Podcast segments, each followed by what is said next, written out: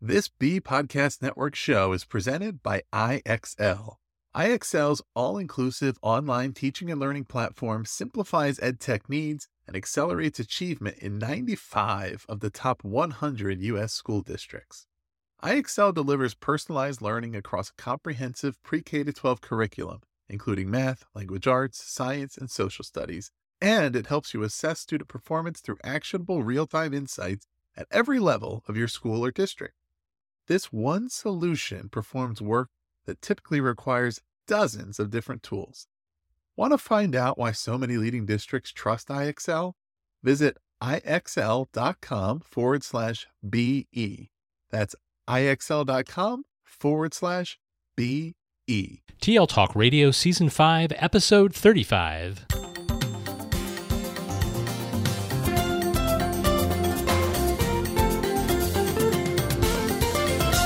Welcome to Season 5, Episode 35 of TL Talk Radio, a regular podcast with Lynn Funy-Hatton and Randy Zigenfus, where our goal is to engage you in learning, motivate you to share your work, and inspire you to lead for the change we need in schools for the digital age. I'm Randy Zigenfus. And I'm Lynn Funy-Hatton.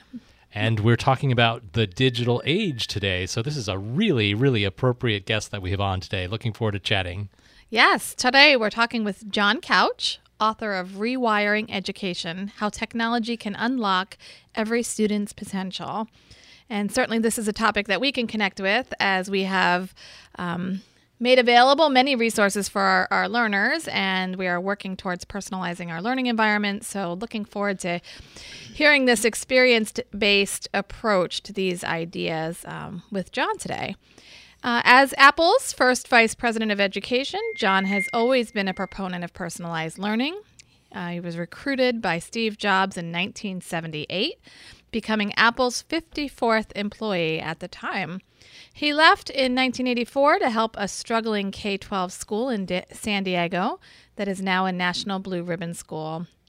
And at Jobs' request, Couch returned to Apple in 2002, tasked with bringing education into the digital age.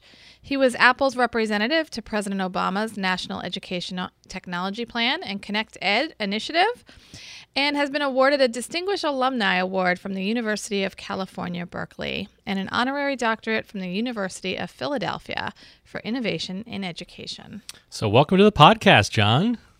Well, it's my pleasure. Thank you. All right. We really appreciate you spending your time to talk to us about your work, and especially about your most recent publication here, Rewiring Education. So let's kick off our conversation with a bit of a personal story. Tell us about your journey to this idea of educational technology and how you think it can unlock the potential in every learner.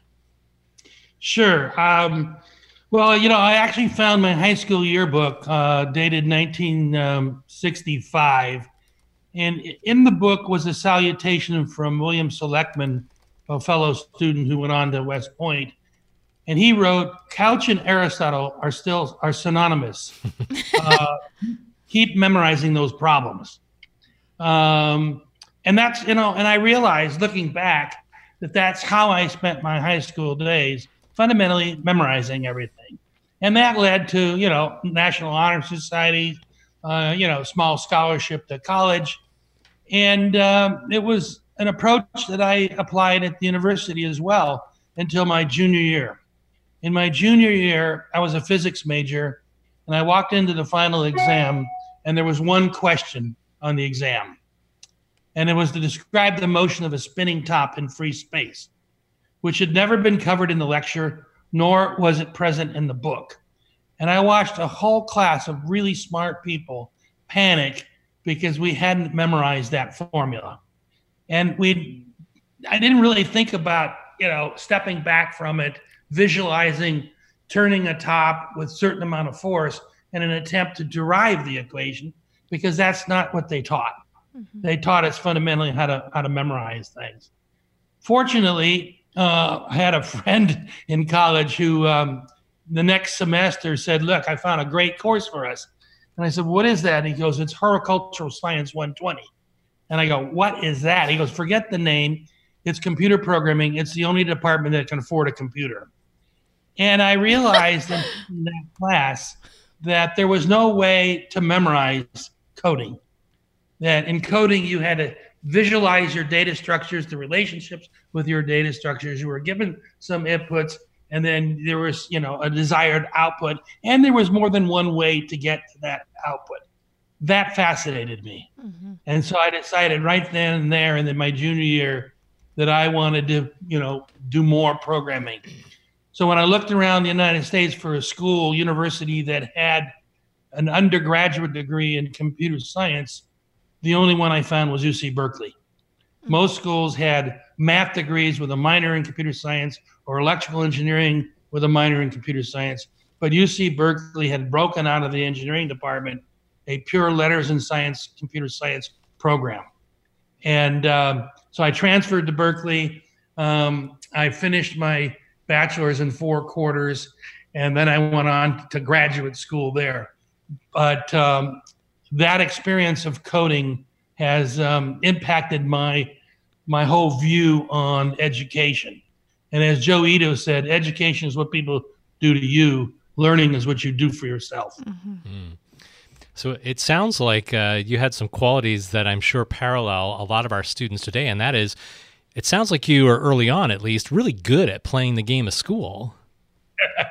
Well, that's what it was. I mean, they fundamentally asked everybody to, jump through the same hoops at the same time. And I saw a lot of what I felt were really smart people that sort of struggled in school. And it puzzled me somewhat. But I soon realized that we are all gifted uniquely. And, it's that passion for something that should drive the learning. In other words, intrinsic motivation is crucial to learning. And unfortunately, our schools tend to focus more on extrinsic motivation. Mm-hmm. And it sounds like it was that serendipitous crossing of the paths with that one course that sort of jarred that shift in thinking for you. Yeah, it opened up, a whole new world for me of problem solving. Mm-hmm. Prior to that, it was pretty easy to look at the questions in the book and realize that the solution to the problem was fundamentally applying an equation, mm-hmm. Even though we may have not even understood what that equation did. So, for instance, we memorized the parabolic curve, but we had no idea which coefficient lengthened that curve or which coefficient widened that curve. And so the true learning hadn't taken place. What had taken place was a short-term memory mm-hmm. success. Well, thanks to your friend for guiding you to that class. He's still a good buddy. yeah. It's amazing that you're able to really uncover your passion, although maybe a little later than you would have liked, and as your junior year in college, pretty early in life. Well, to me, that's what the number one mm-hmm. role of the teacher should be, mm-hmm. is help each student uncover that unique gift and their passion. I think my daughter probably put it more succinctly to me. She said, "Dad, for 14 years, I've been pushing the education ball up the hill until I realized where I was gifted and what I was interested in. Now I can chase the learning ball down the hill." Well, let's jump into the book and start with this idea of rewiring education. You've given us a few little hints at what that means to you. What else can you share, and why is it important for us to think about that as school leaders, district leaders, community members, families, as we work towards moving from education to really learning? Yeah, I think, the point that we made was that fundamentally, there are two things happening in education. One is throwing the whole education world out and starting from scratch. And yet, I don't believe in that, because if you really look at education and you look at high school graduation, it's gone from 10% in 1912 to 84% today.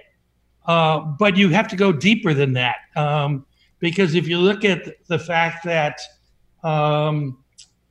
you look at the number of students that are graduating, yes, it's about 84%, But then you look at the number of students that are graduating from college 6 years later, it's only 54% of that 84%. So it's fundamentally almost only 30% graduating from college.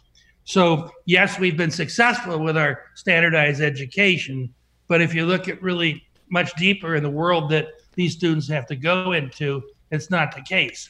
The other approach has been, you know, kind of a patch approach. Let's limit the number of students in a class. Let's do X, let's do Y, all these short-term things, which haven't seemed to change anything. So our view was that we needed to rewire education, which meant we needed to meet the biggest challenges we faced. And we listed about 10 of those in the book.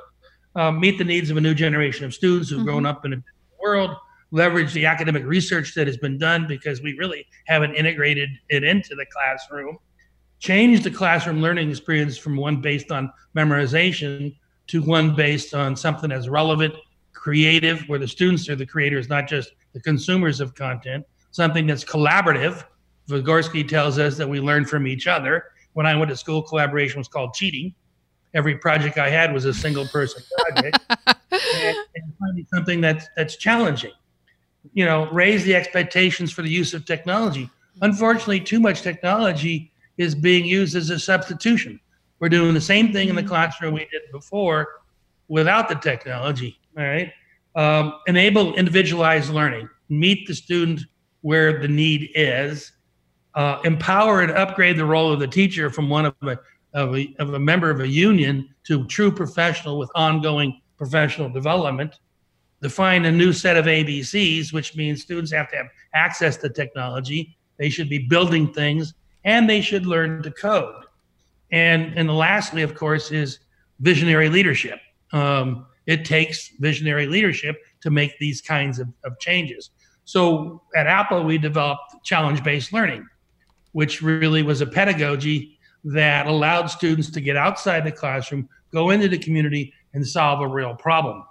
And the interesting thing about challenge-based learning is everything from coding to starting a company is the same process as the pedagogy for CBL. So rather than focusing on tactical things, step back up and design a curriculum based on challenge-based learning, which has been done by a school in Mexico called Varmon. And I think you're going to see much more of it in the future. Interesting.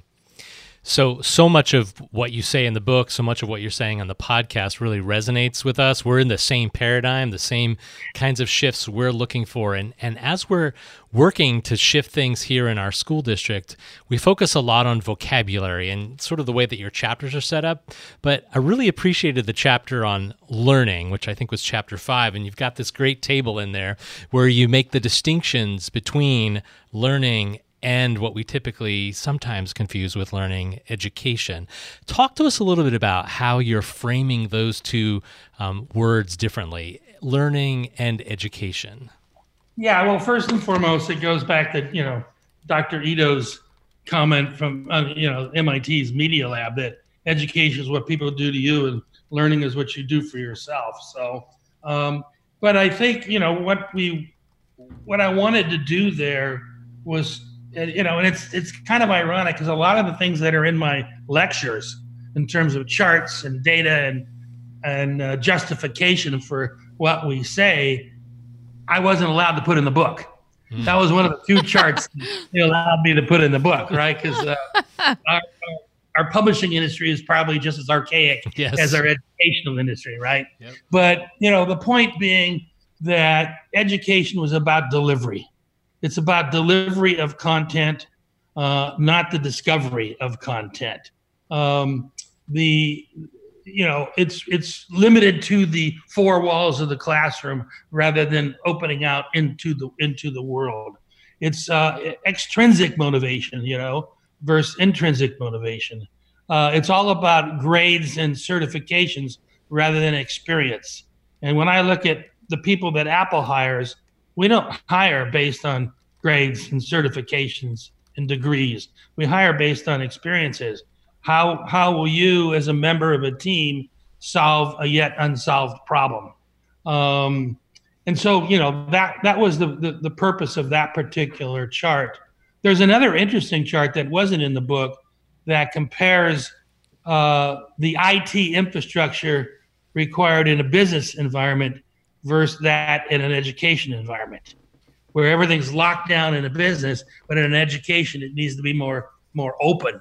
It needs to be about learning. It's not so much about the total cost but the total cost of opportunity. That's helped me a lot in dealing with the IT people to say, look, your infrastructure supports the administration, but it doesn't support a learning environment for the students. That's really interesting. Total cost of opportunity, a different way to look at it. Yeah. Hmm. Yeah. And, you know, I mean, to me, and I learned a lot from Steve, you know, and you know, Steve shared with me originally his vision for Apple, his why for Apple. Simon Sinek, who's also a good friend, has written a great book called Start with Why. Mm-hmm. Steve could articulate that why, because he pulled it out of a Scientific American article where they measured the efficiency of motion. And man, was it disappointing, you know, bottom of the list, but someone had the foresight to rerun the test with a man riding a bicycle, which obviously amplified his physical ability.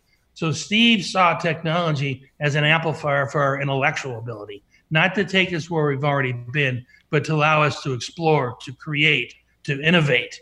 And I believe that Apple's successful today because that why still remains. The whats have changed. Mm-hmm. A personal computer to, you know, to an iPod, to an iPad, to a watch, but in every case, it's technology empowering us to have a better life. Mm-hmm.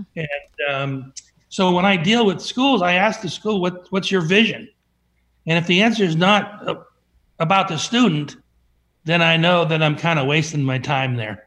So as we implement this vision for transforming learning and the classroom, we need to look at the role of the teacher. So let's shift the spotlight to the teacher, the adult learner in the classroom. And what do you think what are your ideas about how the role of the teacher changes in this transformed learning environment? Sure. I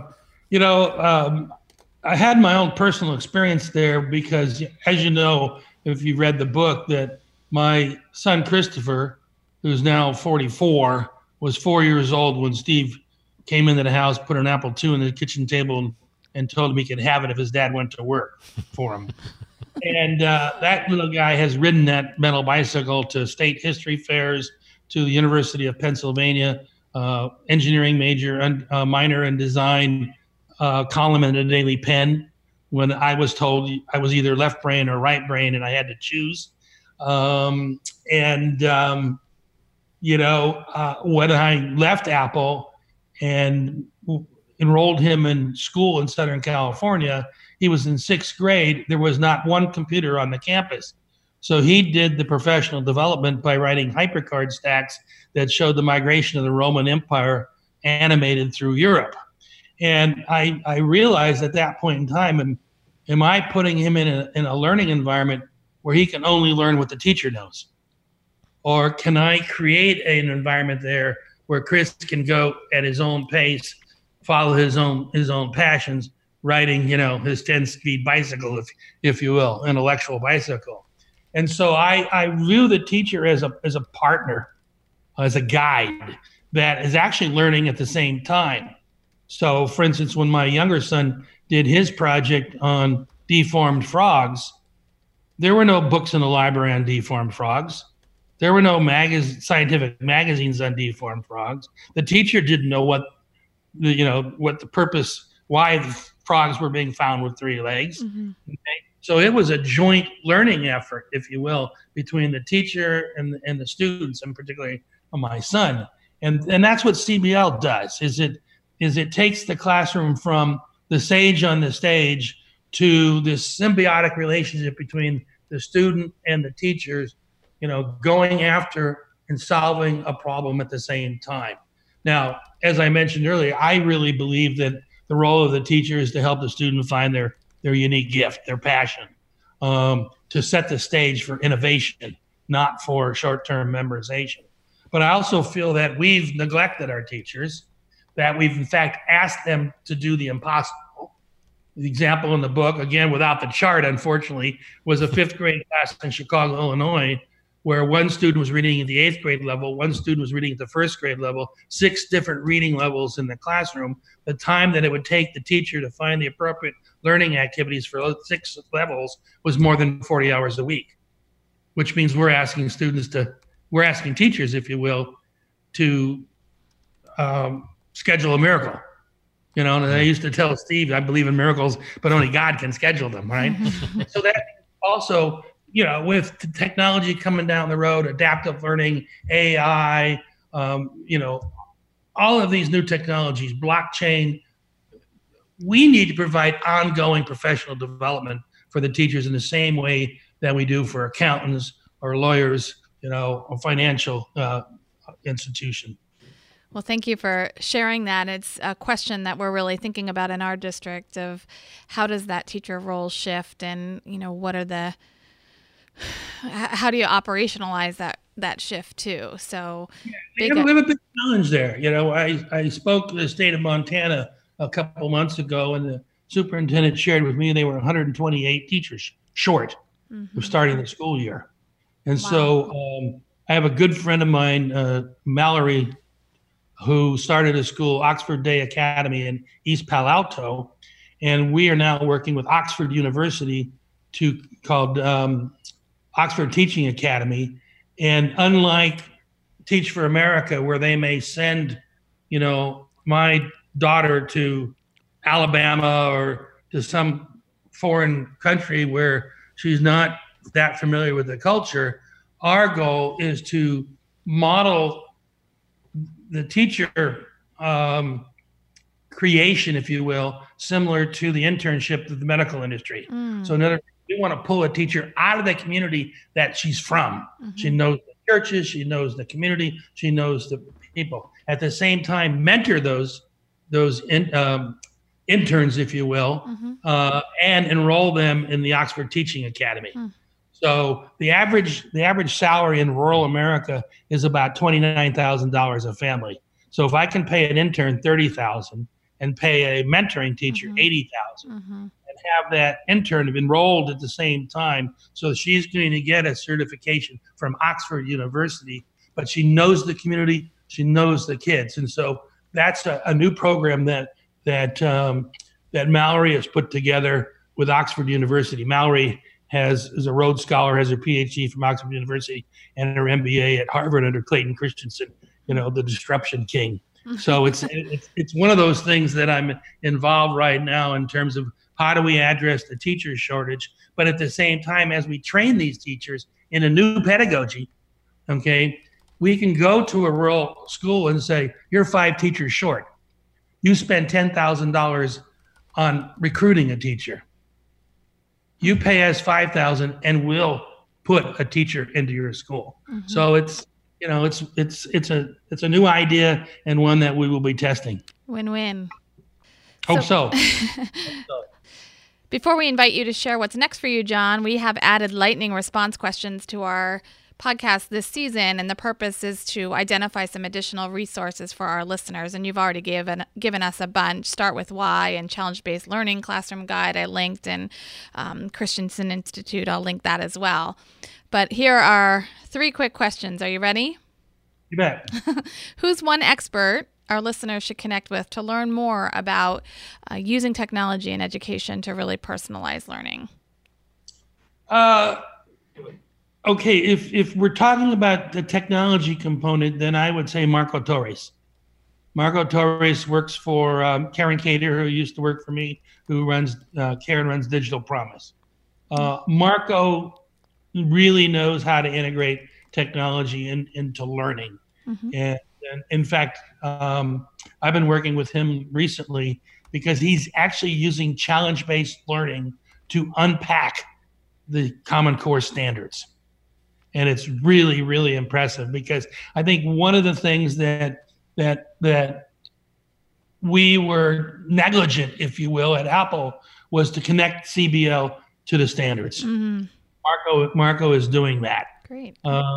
If you ask me, who else I read and follow, it would probably be Ken Robinson, from an institutional change perspective, and of course Todd Rose, who wrote End of Average, which is a book every teacher and parent should read. All right, thank you. And finally, one last question. Is there an online site or resource or other person from whom you learn regularly? It's a lot of people. One advantage of having written a book is you get a lot of input. People send a lot of stuff to me, and we've also created our own website, Rewiring Education, where we try to collect a lot of the best information and share it with people. But one of the inputs that I got, which I found fascinating, was from an individual that's has kind of resurrected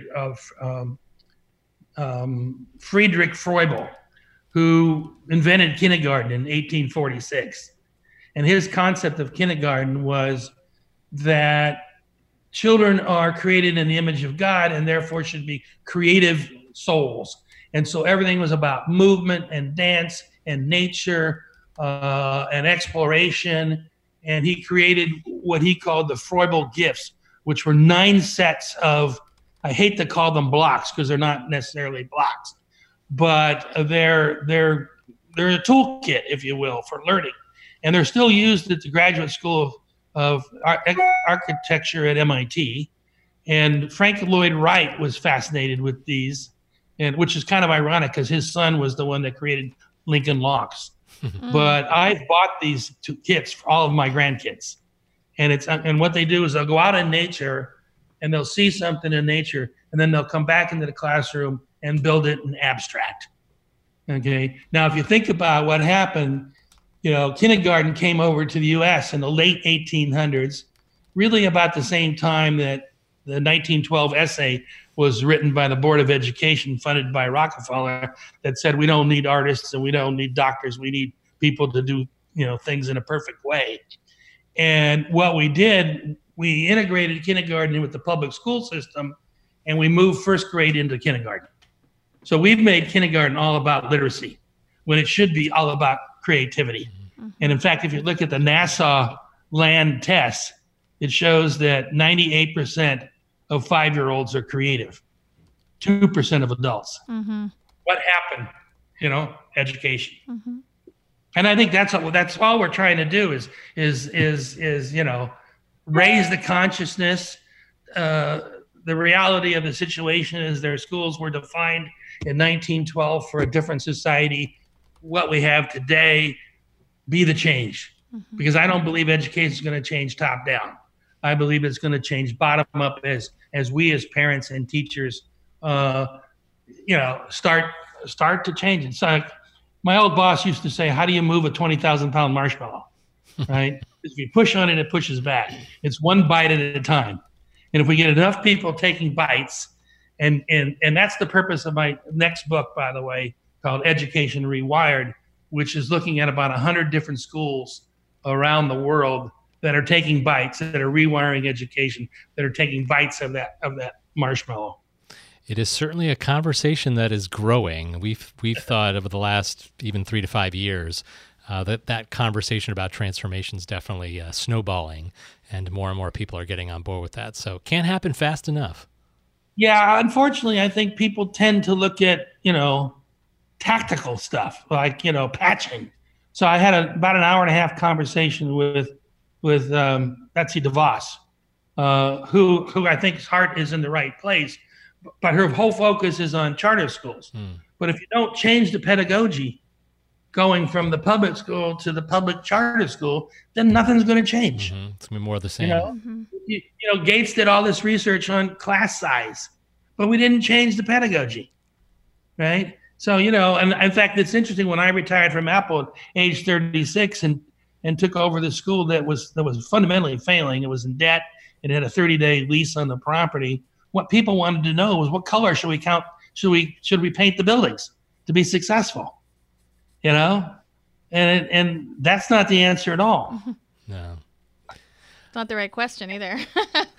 Exactly, and that's the big thing about challenge-based learning is questions, asking the right questions. And there's a lot of talk about AI right now. Okay, and I think AI will work well if you've got a knowledge map, say outside Sal Kahn's knowledge map, where this map is fundamentally static, and you have choices, branches. AI can help you make those choices. But I think when you have something like challenge-based learning, where a challenge represents maybe a subset of the tree, not a particular node, we need to ask more questions. AI is going to have to ask more questions in order to be effective in the classroom. Well, it's been great having you on the podcast, having this conversation. We actually crossed paths with you a couple years ago when you were at Hershey, Pennsylvania. You did a talk there, and we were very engaged. That was pre-book time, and you had actually given us a little hint about that upcoming book. So we appreciate you spending some time with us today on the podcast. But before we wrap up, what's next for you, John? What are you working on that you'd like to share with our audience? Well, I think, obviously the next book, Education Rewired. I'm also, I've formed a nonprofit organization called Beyond School.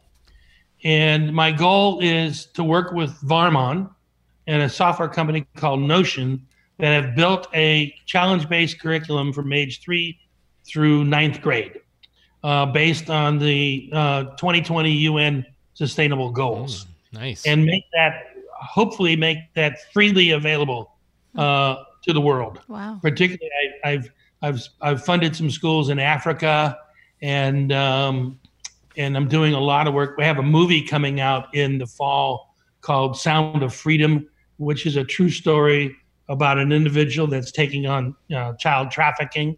I've written 30 songs, by the way, that are in Spotify and iTunes under the Eden Inspirations label. So, and one of those songs is is about child trafficking. And I just did my first music video in Cuba on child trafficking. So everything I'm doing is about children, my belief in the potential of the children, and just trying to get a conversation started, that we need to change education into a more learning environment. And so the first book was sort of a high level, strategic look at it. The second book is a much more tactical. It says, here is 100 schools that are doing specific things. So if your school isn't doing those, why not? And then what I'd really like to do is follow that up with a book on challenge-based learning that shows how challenge-based learning can map to standards. We can use challenges to meet all of those standards. It's kind of interesting. If you look at the standards, we group them in 3 groups. The first group is, oh yeah, of course. The second group is we can Google. And the third group is so esoteric that nobody ever meets them. Or every teacher interprets, what needs to be done differently. So we want to use challenge-based learning to break down those standards, again, to produce a knowledge map so that we can measure a student's individual progress as they go through school. So very diverse and exciting work. Thank you so much for sharing that with us, John. And thanks also for joining us. To learn more about John's work and projects, you can check out the show notes. We linked all the resources he shared and even some information about the upcoming movie, Sound of Freedom. So lots of things there. Each episode, we leave you with a couple of questions to think about, and today we've got one with the idea of provoking some conversation.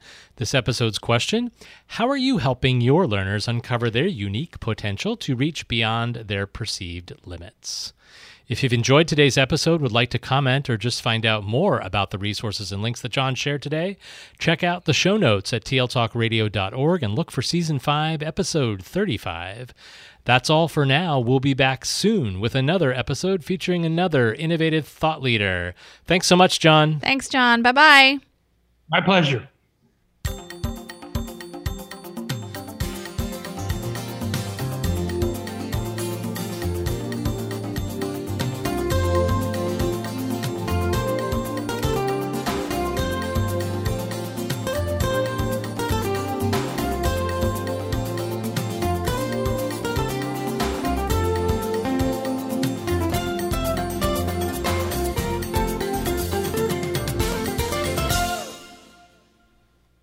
Do you want to simplify your school's technology, save teachers time, and improve students' performance on state assessments? You can do it all, but don't waste another minute. Head straight to IXL.com/BE to learn how IXL's research-proven teaching and learning platform can help you achieve all of these goals. That's IXL.com/BE.